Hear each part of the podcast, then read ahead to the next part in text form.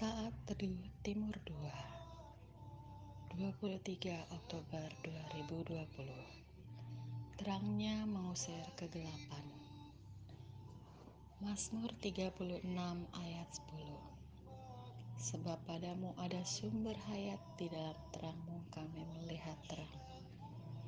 Tidak terbayangkan seandainya matahari tidak bersinar Lalu sinar bulan dan bintang-bintang tidak bercahaya di malam hari.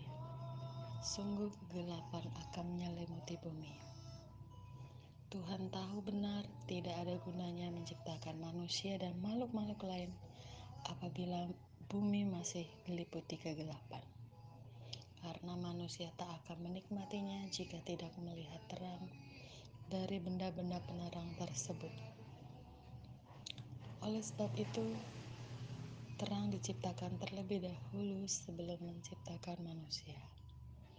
Tuhan mengerti setiap kebutuhan utama manusia dan segala makhluk adalah terang.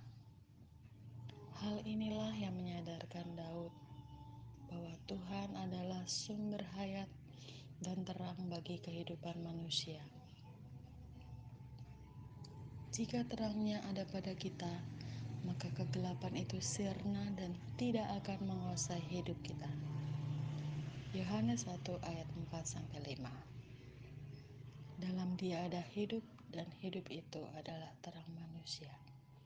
Terang itu bercahaya di dalam kegelapan dan kegelapan itu tidak menguasainya. Pastikan hidup kita sudah berada dalam terangnya saudara. Jika saat ini masih dalam kegelapan, Segera undang Tuhan Yesus yang adalah terang dunia masuk dalam hati kita dan menguasai hidup kita.